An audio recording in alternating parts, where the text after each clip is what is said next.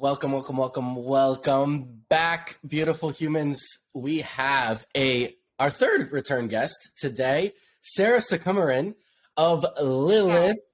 Did I say that right or did I fuck it up? What? Sukumaran. Oh, I fucked it up. All right, terrible intro. This might get but we have our third repeat guest on episode 83 today of An Untold Narrative. Uh, I wanted to bring Sarah back for a few reasons. One, we had her on episode 46, so people can go back and listen to that. But that was when she originally launched Lilith. So it was during launch year. And in that past year and a half, a lot has changed, a lot has grown, uh, hurdles have been encountered, uh, research has been done. We figured out a lot of things. Uh, I've received recently her latest pair of sneakers and can testify that they are amazing. And uh, we just figured we'd bring her back on. It's Women's International Month, so we got a lot to talk about. So, Sarah, how are you doing? Doing well. Thank you for having me back. Excited to chat with you. Yeah, of course. So, what if there was like one thing you can pinpoint looking back on like launch year 2021 to today, Fe- March, I almost said February, March of 2023. So, we got a, a year and a half.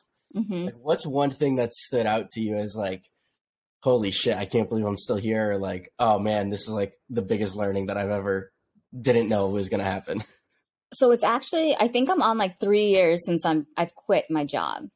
I think right. it was like March 2nd was my last day. So that's wild that that's, you know, still going strong. Still um, going.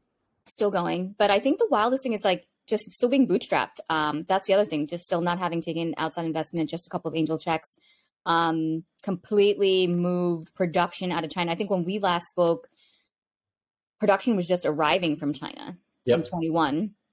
Launched November 21, which was amazing. Did a whole rollout all of 22.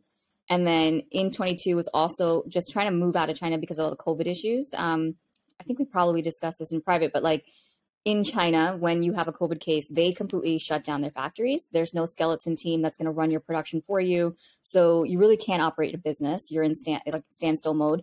Um, so I quickly made the decision to start just um, talking to new factories globally. So it wasn't just like in Asia, it was Europe, um, looking at South America possibly, and just trying to find a redundancy plan to keep going because China just really didn't give us that level of confidence that they can continue production. So made the decision to move to Portugal, which was exciting. Um, and that's where our latest colors were produced. Yeah. And like, so the self-funding aspect it's been three years, right? Like that's to me stands out. I think that's, that's mm-hmm. banana land, right? Like yes. how like granular do you get when you look at your month to month? Like you live, you live in Queens, like New York, like it's obviously mm-hmm. not the cheapest place to live. Like how granular do you get? Do you have like a, a, a, list of your like monthly expenses and you're just like, okay, oh fuck, oh fuck, oh fuck, I got like X number of months left? Or like when you look at a roadmap, like how, talk through a little bit of that. I do try to operate like like how a tech startup would, right? So I have my burn monthly burn. I understand how much cash I have left, um, how much money is coming in from just sales, um, collecting angel investment checks, for example. Um, so I, I do keep track of everything. And I think for the, I think I would say the first two years, I was so strict about budgeting. Like I was like, can't spend a dime, even when there was money in the bank. I was just incredibly um, strict about it because you just don't know, especially with COVID around the corner. VCs, compl- you know, I was looking at VCs possibly to fund this. Um, they had completely retracted. Then you had last summer the announcement of the recession. So like year after year, it was one thing after the other. So like I was just like, you got to be super strict with cash flow. Um, so that's always top of mind. I think when you're building a company from the ground up. And I think it was only probably like last summer that I was like, okay, like you can actually go out, you can actually enjoy a dinner with friends, like you can have that coffee. Like I was just very mindful of like where spend went.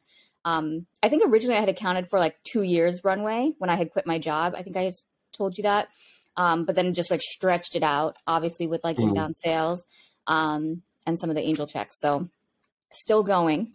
Bootstrap. Was there like a moment like last summer where you're just like, no, I can enjoy life again? Like what what what was the trigger point of like, oh, I've survived this long, like being super strict, like maybe now it's time to enjoy a little bit, or like what was like like the thought process behind like, okay, no, I should I should go enjoy a couple dinners.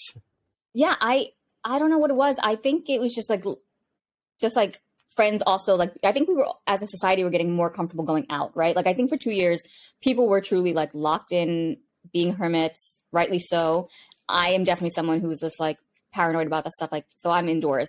Um, but then I think getting the booster shots definitely helped. Being like, okay, it's okay to be outside. You can, you know, all of the dining out situations that were created in New York were, were helpful. Um, and then you just get like, you're going crazy. You're going stir crazy. Like you're running your business, you're losing your shit just doing that. Then you have all that COVID just insularness.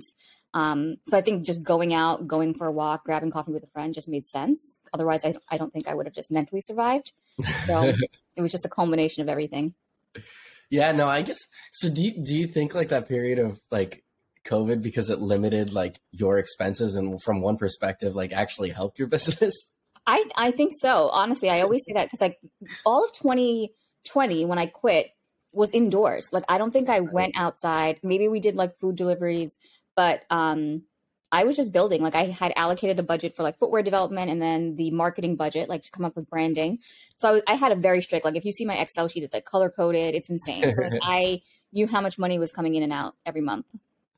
That's that's awesome. So like what what um today now that you go out a little bit like what's what one thing you like to splurge on? Like I mean because it's it's crazy working for not only being a, a, startup right? But like you're the founder you're the ceo you're the it department you're the you're the you're you're mm-hmm. everything. So like what's one thing you really enjoy for yourself that you like do take time and and put money towards? I think for the longest time i wasn't getting my nails done. This sounds so ridiculous like i like you know when i was employed and working full-time at a job i would always get like my facials every six months, my hair done, like my nails done. And that like went out the window with one with COVID, but two, just starting a business. I'm like, I don't have time for this. Like I need to be just like on my shit. And I don't have those, you know, just pleasures of like sitting down and relaxing and getting your nails done. I think just reincorporating that just helps from a mindfulness perspective because you like you tune out, you're in another world. I'm listening to my music. So I would say that has been helpful. That's the one thing I kind of incorporated back. Like I'm still not doing the facials. I kind of just do my own self care rituals at home, but um, the nails are back.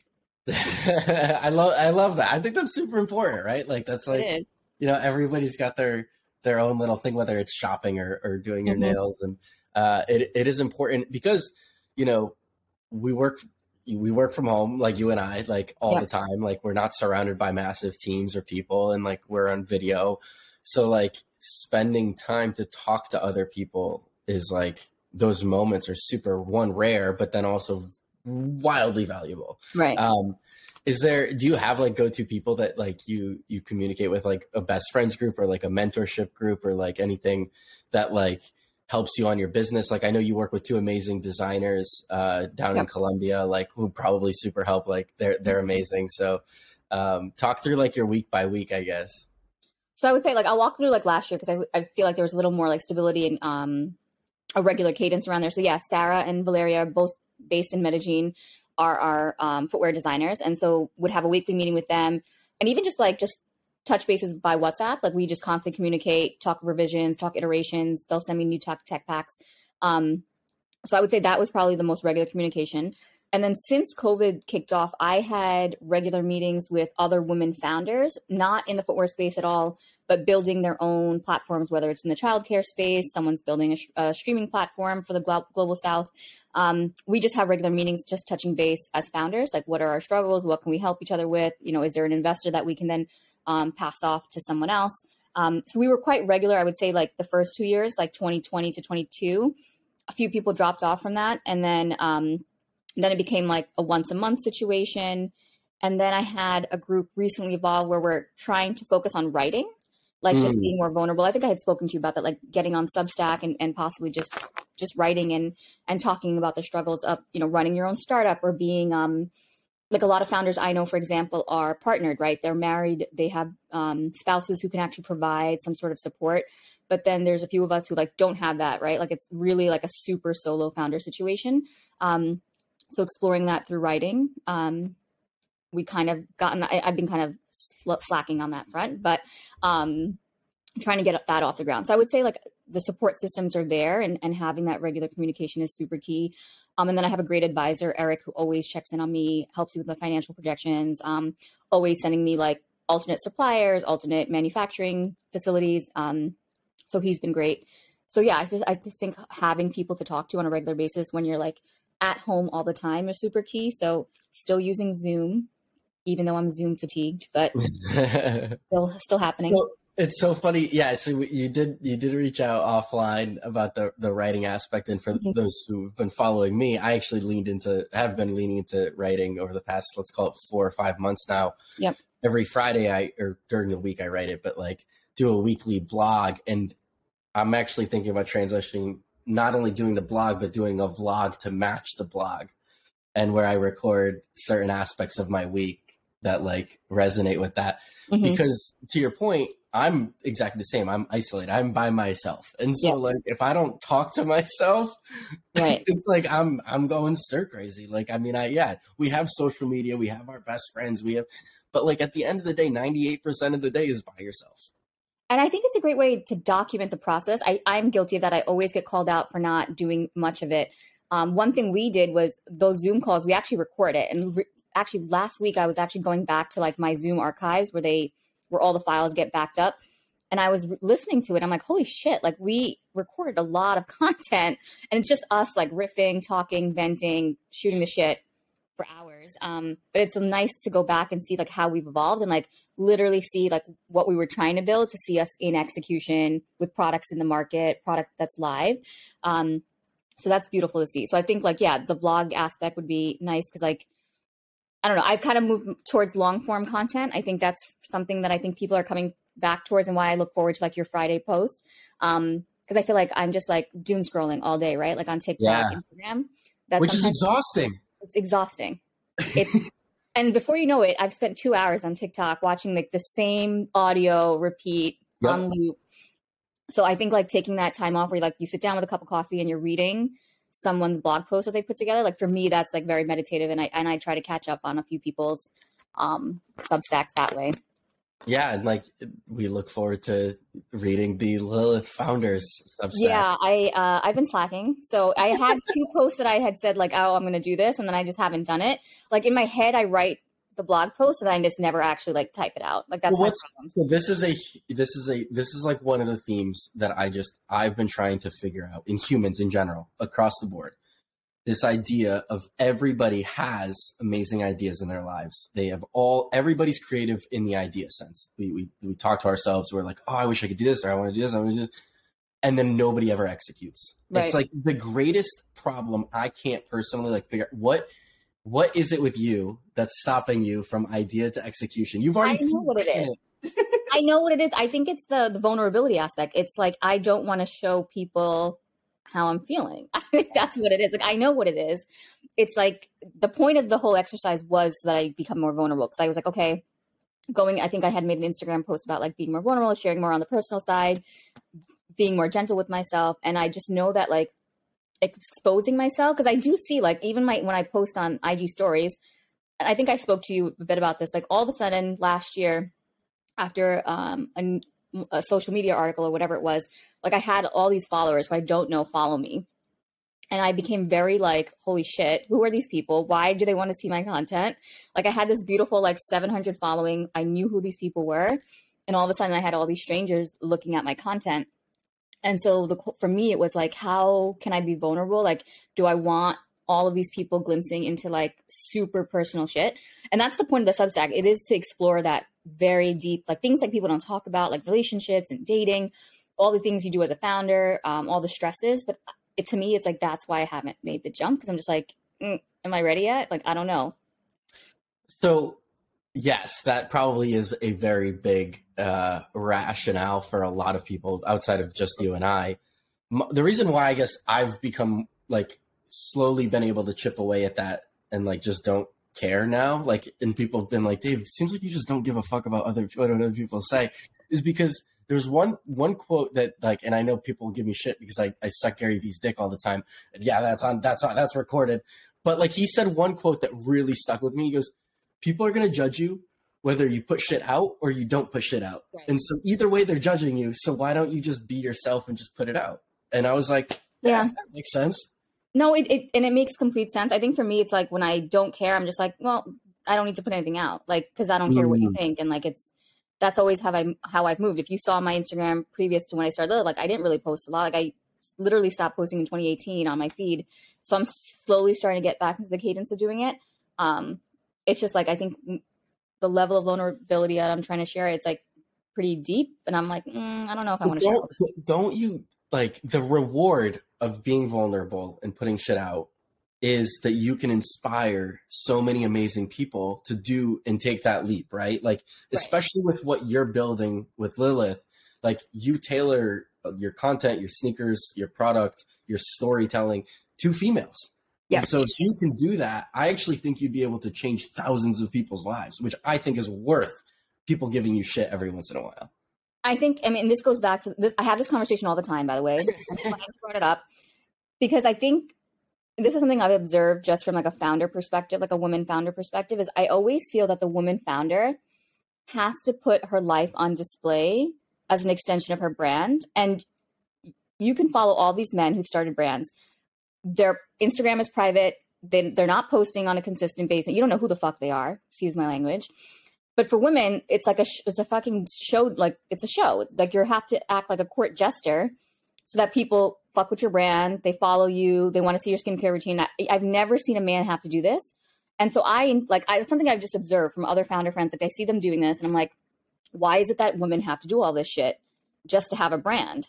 And I get it. Like you can inspire. Like there's no shortage of DMs that I get that people reach out and say, "Holy shit! Like what you're doing is amazing." Like I get it all the time. I actually screenshot all of them. And when I'm having a rough week, and as you know, I've had a rough week this week. Like I look at those, right, and like I reflect on them, and I have them in my my album on my phone. Um, but I just feel like for women, for some reason, like it's there's this extra onus on us to show up in this like bizarre social media persona. And I never see men have to do this. Like they can literally build like a multi-million dollar company. You'll never know who the hell they are. It's true. And all these women are struggling to be like, oh, what should I do on TikTok? Which like I don't give a fuck. Like I don't want to do any of that. Like like if you, you see how boring my content is, right? Like I post about like shows I watch, music I'm listening to, some random photo I took. Like it's nothing super inspirational. And I think people fuck with that. Like people like the comment. Like I have wonderful DM conversations about shows we're watching. Like people actually slide into the DMs and actually have full on conversations or say, Hey, like, thank you for sharing this book. Like I'm in the middle of a divorce and I'm starting right. to date and I'm having, you know, these issues with attachment issue styles or whatever. So I'm having meaningful relationships develop and convos, but I think I'm doing it on my own terms. That's not quite the expectation I think people put on other women founders, perhaps. That's a that's a crazy insight. That is, from my perspective, after hearing it, I'm like, yeah, you're probably right. Yeah, like think about all the women that you follow and the, the extra step they have to go to to sell their product or sell their service, um, because that's what society has told them they have to do, and it sucks. Like I feel that pressure too, and I have this conversation all the time with like our, you know, the folks who help me on the social media stuff and just like other founder friends, and I never see guys have to do this ever but I don't think they have to do it. But I do think that the guys who do do it actually benefit from it because you know. Oh. Pe- because pe- people invest in people. People don't right. invest in they invest in people. They want they want to know your story. They want to they want to they want to be you. They want to they want you know it's crazy. Like I've listened to enough podcasts these days where it's like you know the, the let's call them famous people as a bubble. Like when they go out to eat and stuff like that, their followers actually think they're like best friends because of all the content they put out. But to them, they don't know who the fuck you are, but mm-hmm. But they're best friends apparently. Mm-hmm. And it's like such a weird relationship that people have online with like with founders or creators or, or whomever it is. It's weird, but I, th- I mean, it's interesting because like one thing I do with Lilith is I actually for Queens when I was actually doing fulfillment myself, I would actually meet people in coffee shops if they wanted to try on a size, right? Because I don't have a store. Right. So I would, and they would always buy, but they just want to try on the two pairs. When you meet these people, they're lovely. It's like meeting a new friend. Like I love it. Like I literally know all of my Queens customers on a personal level. I follow them on Instagram. We DM all the time. Like it's it's for me, it's not weird, and I'm an introvert. So if an introvert is saying this, like I don't mind it because I think like I don't know. It's it's an interesting dynamic. I think one, I think Queens people just like innately just like automatically support each other and what we're doing. But it's just beautiful to find people who like truly see your vision and and see what you're building and have an appreciation for it and want to support you. And at the end of the day, we're all kind of very similar in what, what our interests are. Like the person who was attracted to Lilith, we all have very like interesting commonalities as creatives. so I think that's something that's beautiful that's kind of come about. I can see how it's creepy if people like you can't even have your own sit at dinner and have, you know, a quiet lunch or, or you know, conversation with someone and someone's just like trying to get your attention. But I don't know, for me, I found like amazing connections that all have happened um, as a function of having to operate in a scrap mode and um, and to just meet people one on one. I didn't know that you did that, and that is a problem because the I got really for those watching on YouTube, I got yep. really giddy when you were talking about oh, I've met people in coffee shops and brought two pairs and they tried them on and they buy them eventually. The fact that you didn't pay some random schmuck out of college in Queens to come record that exchange and put it out as content blows my brain out of my fucking face. That is like content that the world needs to see that you are bootstrapping meeting these people. I take photos of their shoes, and that's about it. And I put it on Instagram, but but it would be like like I immediately think if I saw a, a, a founder or it's like going door to door selling their sneakers like that, like that doesn't really exist. Like yeah, I'm a salesman. Yeah, that doesn't exist. That would be so beautiful.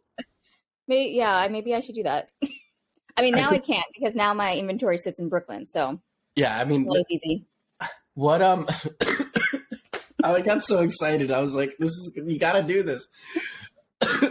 um, excuse me. No, what um, out of the past year, you so you you talked earlier about like you switched manufacturing, you got out of Asia. Uh, the quality of the product has increased. The, the leathers have increased. The design has increased. You got this new buckle. For those who know me, I did put out a YouTube separate YouTube video. Go watch the unboxing of the new uh, purple sunset colorway. Um, what has been the biggest struggle now that you have a better uh, quality product? You have a better, you know, vendor relationship. It's closer to home, even. Mm-hmm. Um, or or or plus side. It doesn't have to be negative. What is what has either been a, a, a positive or a negative that you found with the transition uh, and moving forward into the future with the brand?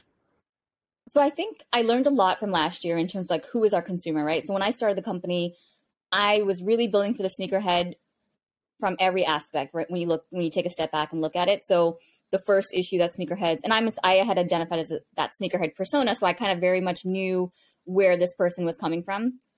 Um, so size runs, right? Like that was a huge issue for our consumers. So really being adamant about having a large size runs. We carry US women's five to 14 and a half, all half sizes. So it's possible to do. That That was one thing I wanted to prove. Like, okay, well, big brands say they can't do it, but it is possible.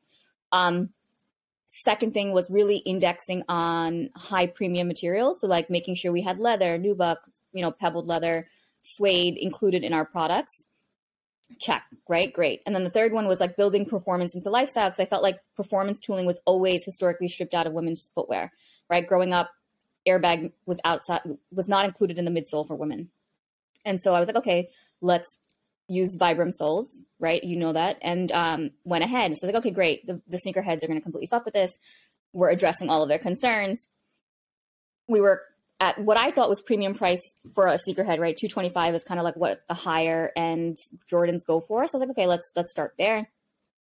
And very quickly, just realized that the sneakerhead women do not purchase.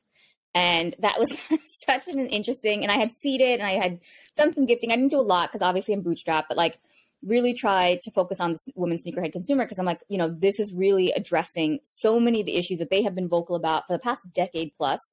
Um, and unfortunately, just through the data, found that this other consumer emerged who I knew existed, but I just didn't think that this consumer was so like kind of footwear or sneaker obsessed. And this is like the woman luxury consumer who literally buys one shoe and will come back for the other colorways. Like kind of similar to what sneakerhead behavior is what expect, expected behavior from a sneakerhead, but it was coming from a more luxury consumer who had higher disposable income, um, didn't question the price point, realized how comfortable the shoes are, right? Like I get messages that people walk 70,000 steps in Europe on their vacations and like they're so comfortable. Um, and I get messages all the time like this. And so just very quickly realized like our sneakerhead women just aren't purchasing. And I was digging deeper into why that was. And I think unfortunately in the US, it's still hype driven, right? You see, and I see these women, right? Because I follow them on on their socials. They are buying sneakers, maybe 10, 15 pairs a month. Okay.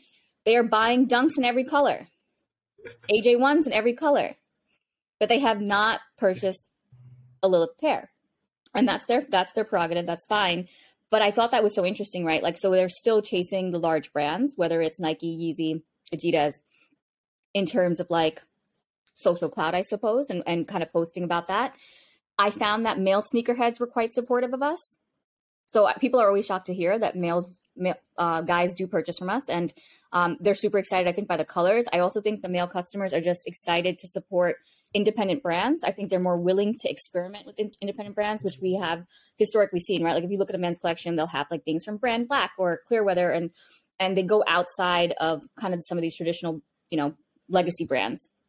And then you have the woman luxury consumer who just simply wants something different, wants something unique, loves a bold color, can remix it with a maxi dress, can dress it down if she wants to.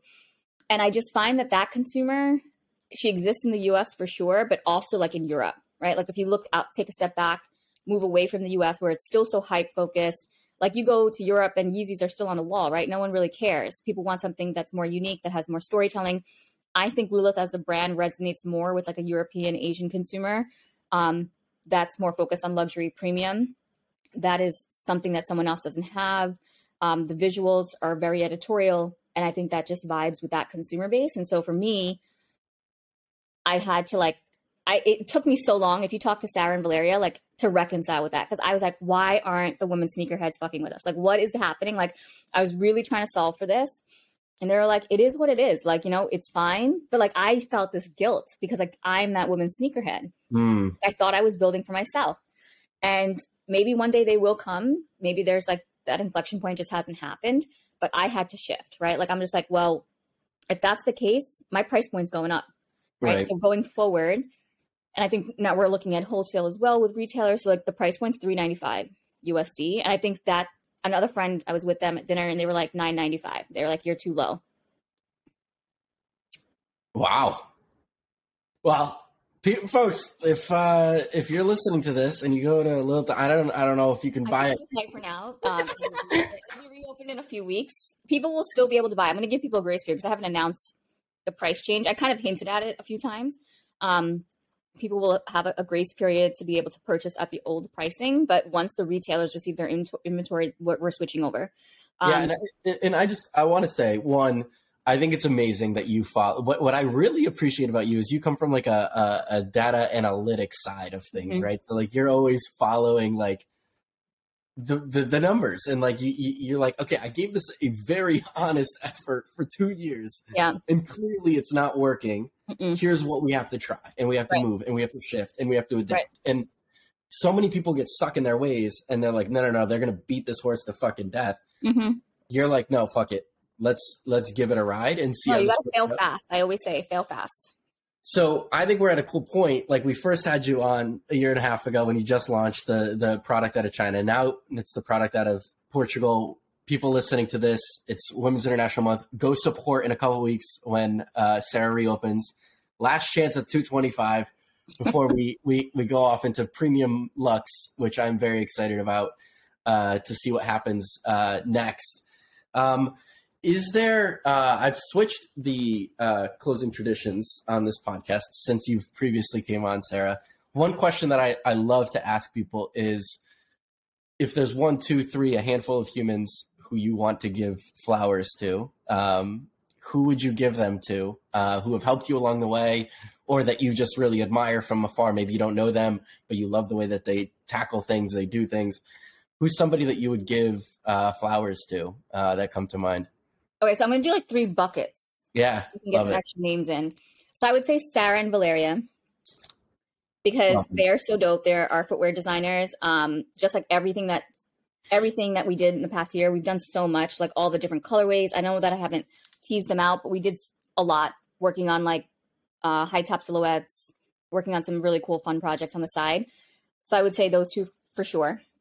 Um, our factory partner, uh, can I say his name? I don't know. We'll say our factory partner for now. Okay. Yeah, yeah. And then um, Eric Goldner, who's my advisor, who's been absolutely incredible.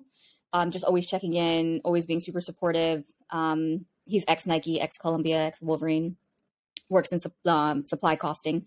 So super helpful from just like a cost perspective as we moved into Portugal and looking at suppliers. Um, and then I would say you and Neil, everyone in our little Square group who literally like I you know, we're not gonna talk about it this week. Maybe in five years from now we can have that conversation about stuff behind the scenes, but like how supportive you guys have been, um, just showing up, knowing that I was going through it. So thank you to you guys. Um, literally like Zach, everyone who was texting and DMing me. Uh, you guys are incredible. I love you guys. Yeah, no, we, we, and we love you back. I think it's it's important. Like honestly, if you're if anybody's listening 30 minutes in to this to this episode, Sarah's obviously come come back on the podcast, grown a lot. The brand's transitioned, it's changed. I can guarantee the product's a lot better. Like go support. Like everybody like the, the the problem with people is not that like one, it's even a hurdle for people to just reshare on their Instagram stories for whatever reason these days, but let alone take that extra step and purchase and put your money where your mouth is. And it is great to have people around who do do that. But also, like, there needs to be more of us. And so, if you're listening and you don't know Sarah and you want to look into her story, please go do that. All the links will be below. Uh, go check her out. Go check out Lilith.nyc um, because the product's there, the story's there, the people behind the brand are there. You just have to now commit and execute against supporting those people. So please go do that if there's any sort of call to action and subscribe, you motherfuckers, because I know all you listen to this far and you nobody subscribes and it pisses me off. So please go do that. Sarah, episode 83. I'm stoked to have you back. Thank you for sharing. This was honestly super cool because you gave a lot of insights into the actual business and yourself and like you started the vulnerability path with us. So Yeah. thank you very much. Thank and there's a, me. a lot of clip worthy stuff in here. So I'm excited. Oh gosh, I'm worried about those little snippets you're going to start teasing out. Thank you for joining us again. Thank you for having me. Take care.